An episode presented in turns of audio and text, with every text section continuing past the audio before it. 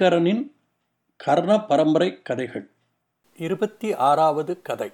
வங்கியாளர் banker போட்ட புதிர்கள் பூமராங்காக மாறிய கதை.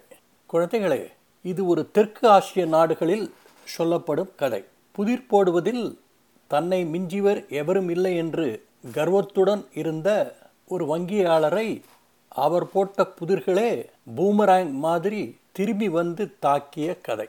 யார் அப்படி செய்தது? கதையை கேளுங்கள் விடை தெரியும். ஒரு ஊரில் ஒரு பணக்காரர் இருந்தார்.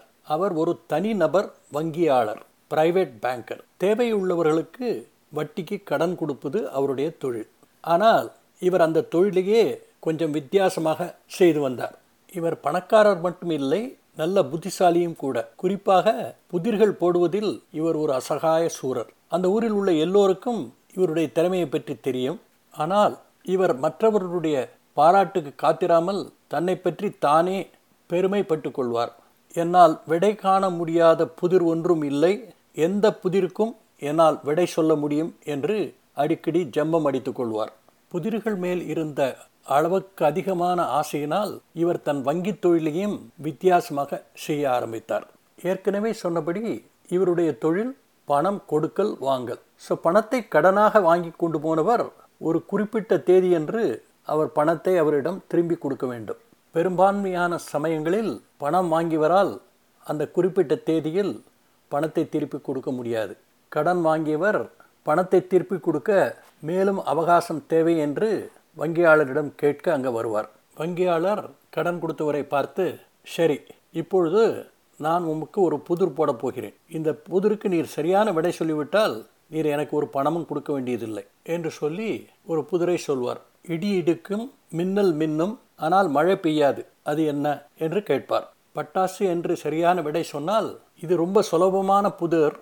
இப்பொழுது இன்னொரு புதிர் சொல்லப் போகிறேன். இதற்கு விடை என்ன என்று சொல்லும். என்று சொல்லி என்னை ஒருவர் வாங்கும் பொழுது என்னுடைய நிறம் கருப்பு. அதை அவர் உபயோகிக்கும் போது என்னுடைய நிறம் சிவப்பு. உபயோகித்த பின் அதை தூக்கி எறியும் பொழுது என்னுடைய நிறம் சாம்பல். நான் யார்? என்று கேட்பார்.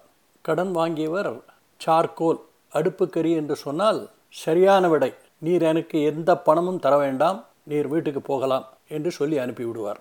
ஐயா விடை தெரியலையே என்று இழுத்தால் சரி சரி விடை தெரியவில்லையா? பணத்தை வைத்துவிடு. நீ தாமதிக்கும் ஒவ்வொரு நாளும் நீ கொடுக்க வேண்டிய வட்டி ரெட்டிப்பாக ஆகும். இப்பொழுது நீ வீட்டுக்கு போகலாம் என்று அனுப்பிவிடுவார். அந்த ஊரில் இருந்த பெரும்பான்மையான மக்கள் ஏழைகள் கஷ்டப்பட்டு உழைப்பவர்கள் எப்பொழுதும் பணத்தட்டுப்பாடு உள்ளவர்கள். அதனால் அவர்கள் எல்லோரும் ஏதாவது ஒரு சமயத்தில் இந்த வங்கிக்காரரிடம் கடன்பட்டு இருப்பார்கள் அவர்கள் அதிகம் படிக்காதவர்களானதினால் இவர் போடும் எந்த புதிருக்கும் இவர்களால் சரியான விடை சொல்ல முடியாது. அதனால் அவர்களுடைய கடன் சுமை அதிகரித்து கொண்டே வந்தது. தங்கள் கஷ்டத்தை நினைத்து மனதுக்குள்ளேயே பொறுமிக் கொண்டிருந்தனர்.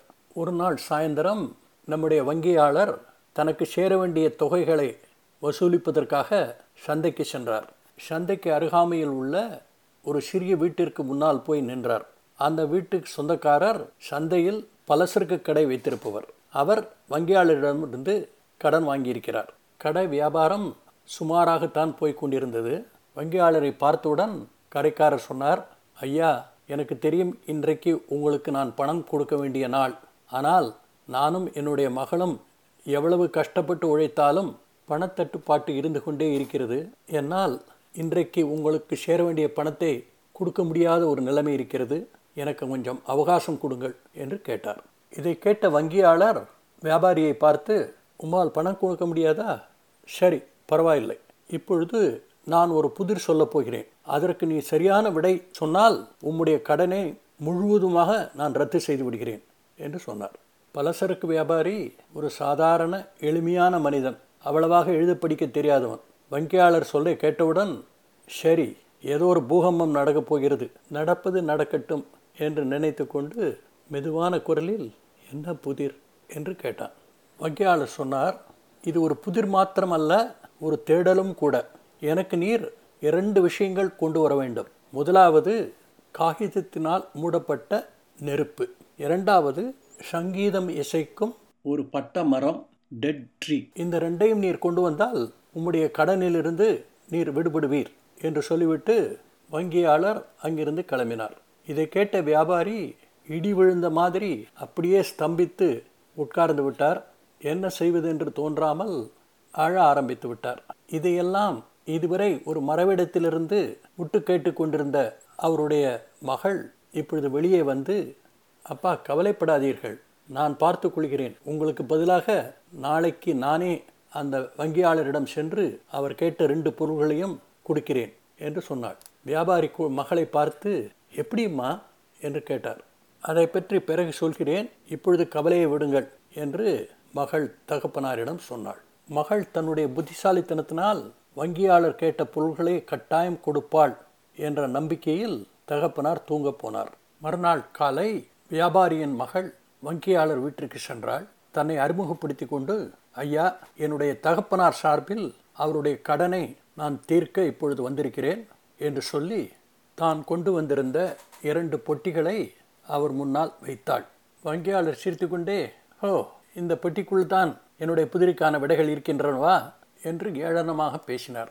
அவருடைய ஏளனத்தை கண்டுகொள்ளாமல் வியாபாரியினுடைய மகள் முதல் புட்டியை திறந்து ஐயா இதோ நீங்கள் கேட்ட முதல் புதிருக்கான விடை காகிதத்தினால் சூழப்பட்ட நெருப்பு என்று சொல்லி அந்த பொட்டியிலிருந்து காகிதத்தினால் செய்த ஒரு வட்ட வடிவமான பூகோளத்தை எடுத்தாள். அந்த பூகோளத்தின் நடுவில் ஒரு மெழுகுவர்த்தி விளக்கு இருந்தது. அந்த மெழுகுவர்த்தி விளக்கை அவள் ஏற்றினாள்.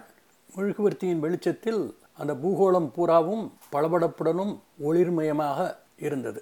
ஐயா இது எனக்கு பிறந்த நாள் பரிசாக வந்த பேப்பர் லேண்டன்.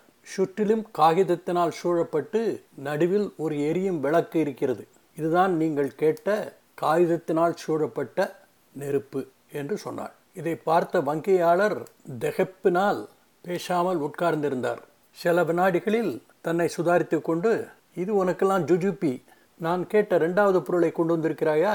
என்று கேட்டார். அதற்கு வியாபாரியின் மகள் சங்கீதம் இசைக்கும் பட்டமரந்தானே என்று கேட்டு இரண்டாவது புட்டியிலிருந்து ஒரு மரத்தினால் செய்த புல்லாங்குழலை எடுத்து காட்டினார். ஐயா இந்த புல்லாங்குழல் ஒரு மரத்தினால் செய்யப்பட்டது. அந்த மரத்தை யாரோ வெட்டி விட்டார்கள். அந்த வெட்டிய பகுதியிலிருந்து இது செய்யப்பட்டு விட்டது. வெட்டின மரம் பட்ட மரம்தானே. அதனால் இது இறந்து போன மரத்தினால் செய்யப்பட்ட புல்லாங்குழல். இது கட்டாயம் வாசித்தால் இசையை கொடுக்கும் என்பது உங்களுக்கு தெரியும். வேண்டுமானால் இதை நீங்கள் சோதித்து பார்க்கலாம் என்று சொன்னாள். இதை கேட்ட வங்கியாளரின் கன்னம் செக்கச்செவேரென்று செவந்து எரிச்சலை உண்டு பண்ணியது. வியாபாரியின் மகளை பார்த்து மிஸ் கவனமாக கேளு. நீ என்னுடைய ரெண்டு புதிர்களுக்கான விடையை சரியாக சொன்னாய் என்பது வாஸ்தவம்தான். ஆனால் அதற்காக வேண்டி உன்னுடைய அப்பாவுடைய கடனை நான் ரத்து செய்ய முடியாது. ஏனெனில் உன்னுடைய அப்பா எனக்கு தர வேண்டிய பணம் மிக மிக அதிகம். இரண்டு சிறிய புதிர்களை விடுவித்ததினால் அந்த பணத்தை ரத்து செய்ய முடியாது. நீ இன்னும் நிறைய கேள்விகளுக்கு பதில் சொல்ல வேண்டியிருக்கும் என்று சொல்லி நிறுத்தினார். அவர் நினைத்தார் வியாபாரியினுடைய மகள் பயந்து நடுங்கி கெஞ்சுவாள் என்று எதிர்பார்த்தார். வியாபாரியின் மகளோ சிரித்துக்கொண்டே மேற்கொண்டு புதிர்தானே? தாராளமாக கேளுங்கள் சந்தோஷமாக அவைகளை நான் விடுவிக்கிறேன் என்று சொன்னாள். இந்த பதிலை எதிர்பார்க்காத வங்கியாளர் சமாளித்து கொண்டு மிஸ் அடுத்த வாரம் நான் உங்களுடைய வீட்டிற்கு வரப்போகிறேன். அப்பொழுது நீ எனக்காக வேண்டி மூன்று விஷயங்களை தயார் பண்ணி வைத்திருக்க வேண்டும். முதலாவது உங்கள் வீட்டு பக்கத்தில் இருக்கும் ரோட்டின் நீளத்திற்கு எனக்கு ஒரு துணி நெய்து தர வேண்டும். இரண்டாவது சமுத்திரத்தில் இருக்கும் தண்ணீர் அளவு எனக்கு ஒயின் தயாரித்து தர வேண்டும். மூன்றாவது பக்கத்து மலையின் எடைக்கு சமமான ஒரு பன்றியை வளர்த்து தர வேண்டும். இதை நீ செய்து முடித்தால் உன் அப்பாவினுடைய கடன் தீரும் என்று சொன்னார். இதை கேட்ட வியாபாரியின் மகள் இவ்வளவுதானே? ரோடு நீள துணி சமுத்திர தண்ணீர் அளவு ஒயின் மலை கனத்திற்கு பன்றி. இவ்வளவுதானே? இன்னும் ஏதாவது இருக்கிறதா? என்று கேட்டார். வங்கியாளர் அவளை பார்த்து இது போதும் இதை செய்து முடி அடுத்த வாரம் சந்திக்கலாம் என்று அவளுக்கு விடை கொடுத்து அனுப்பினார். ஒரு வாரம் கழித்து வங்கியாளர் பலசரக்கு வியாபாரி வீட்டுக்கு போய் வாசற்கதவை தட்டினார். வியாபாரி கதவை திறந்து சிரித்த முகத்துடன் வாருங்கள் உங்கள் வரவை ஆவலுடன் எதிர்பார்த்து கொண்டிருக்கிறோம் என்று சொல்லி அவரை உள்ளே அழைத்து கொண்டார். உள்ளே வந்த வங்கியாளர் அந்த அறையை சுற்றுமுற்றும் ஒரு நோட்டம் விட்டார். அந்த அறையின் ஒரு ஓரத்தில் ஒரு பழைய உடைந்த மேஜையின் மேல் மூன்று பொருள்கள் வைக்கப்பட்டிருந்தன. ஒன்று ஒரு அளவுகோல் ரூலர். ரெண்டு அளவு குவளைகள் மெஷரிங் கப்ஸ் மூன்று ஒரு எடை எந்திரம் வெயிங் ஸ்கேல் இதை பார்த்த வங்கியாளர் வியாபாரியை பார்த்து எகத்தளமாக இதுதான் உன்னுடைய பொன் எனக்காக செய்து வைத்த பொருள்களா எங்கே என்னுடைய துணி என்னுடைய ஒயின் என்னுடைய பன்றி? என்று கேட்டார். வியாபாரி பதில் சொல்வதற்குள் உள்ளே இருந்து அவருடைய மகள் சிரித்த முகத்துடன் வெளியே வந்து ஐயா வாருங்கள் உங்கள் கேள்விக்கான பதிலை இப்பொழுது நான் சொல்கிறேன் என்று சொல்லி மேஜையின் பக்கம் சென்று மேஜையிலிருந்து அந்த அளவுகோலை ரூலரை எடுத்து ஐயா நீங்கள் ரோடு நீளத்திற்கு துணி நெய்ய சொன்னீர்கள். ரோடு நீளம் எவ்வளவு என்பதை நீங்கள் சொல்ல மறந்துவிட்டீர்கள். இந்த ரூரரை வைத்து இந்த ரோடினுடைய நீளத்தை நீங்கள் அளந்து சொன்னீர்களானால் அந்த அளவுக்கு என்னால் துணி நெய்ய முடியும் என்று சொன்னாள். அடுத்ததாக அந்த அளவு குவளைகளை எடுத்து அதை வங்கியாளரிடம் காட்டி ஐயா நீங்கள் சமுத்திர அளவுக்கு என்னை ஒயின் தயாரிக்க சொன்னீர்கள்.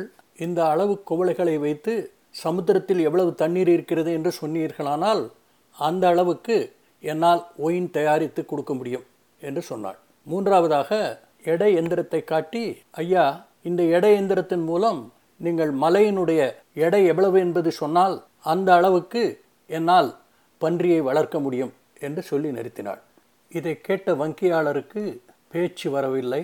சிலை மாதிரி நின்றுவிட்டார் வியாபாரி மகளின் விளக்கம் அவரை அசத்தி பிரமிக்க வைத்தது.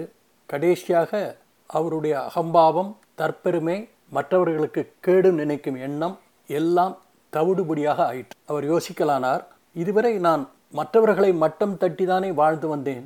முதல் தடவையாக நான் மட்டம் தட்டப்பட்டிருக்கிறேன். சிறு வயதில் பூமராங் என்ற ஆயுதத்தை பற்றி கேள்விப்பட்டிருக்கிறேன். அது எரிந்தவர் கைக்கு திரும்பி வந்து சேருமாம். அதே மாதிரி நான் போட்ட புதிர்கள் திரும்பி வந்து என்னை தாக்கி இருக்கின்றன இது எனக்கு ஒரு நல்ல பாடம். என்று மனதிற்குள் நினைத்தவர் இப்பொழுது வாய் திறந்து வியாபாரியையும் அவருடைய மகளையும் பார்த்து பேசலானார். பெரியவரே நான் வெட்கப்படாமல் என் தோல்வியை ஒப்புக்கொள்கிறேன். சந்தோஷமாக நீர் எனக்கு தர வேண்டிய எல்லா தொகையும் நான் ரத்து செய்து விடுகிறேன். உம்முடைய மகளுக்கு என்னுடைய மனமார்ந்த நன்றி. இந்த நிகழ்ச்சியின் மூலம் என் தவறை புரிய வைத்து என்னை ஒரு புதிய மனிதனாக அவர்கள் ஆக்கியிருக்கிறார்கள். அவர்களுக்கு மீண்டும் நன்றி. இனிமேல் என்னுடைய வியாபாரத்திற்காக நான் யாரிடமும் புதிர் போட மாட்டேன். எல்லோருக்கும் நல்லவனாக நான் இருப்பேன் என்று சொல்லி அவர்களிடமிருந்து விடைபெற்று தன் வீட்டிற்கு திரும்பினார். கடைசியாக வந்த செய்தி வங்கியாளர் யாரிடமும் புதிர் போடுவதில்லையாம். அவரும் பலசரக்கு வியாபாரியின் மகளும் அடிக்கடி சந்தித்து விளையாட்டுக்காக புதிர் போட்டு காலத்தை கழிக்கிறார்களாம். மூளை அளவில் ஒற்றுமையடைந்த அவர்கள் சீக்கிரம் மனதளவில் ஒன்றுபடுவார்கள் என்று எதிர்பார்க்கப்படுகிறது. குழந்தைகளே இந்த கதை பிடிச்சிருக்கா? இதை பற்றி நீங்கள் என்ன நினைக்கிறீர்கள் என்பதை Aingaran twenty twenty at Gmail dot காமுக்கு எழுதுங்கள். கதைகள் தொடரும். அதுவரை அன்புடன் உங்கள் ஐங்கரன்.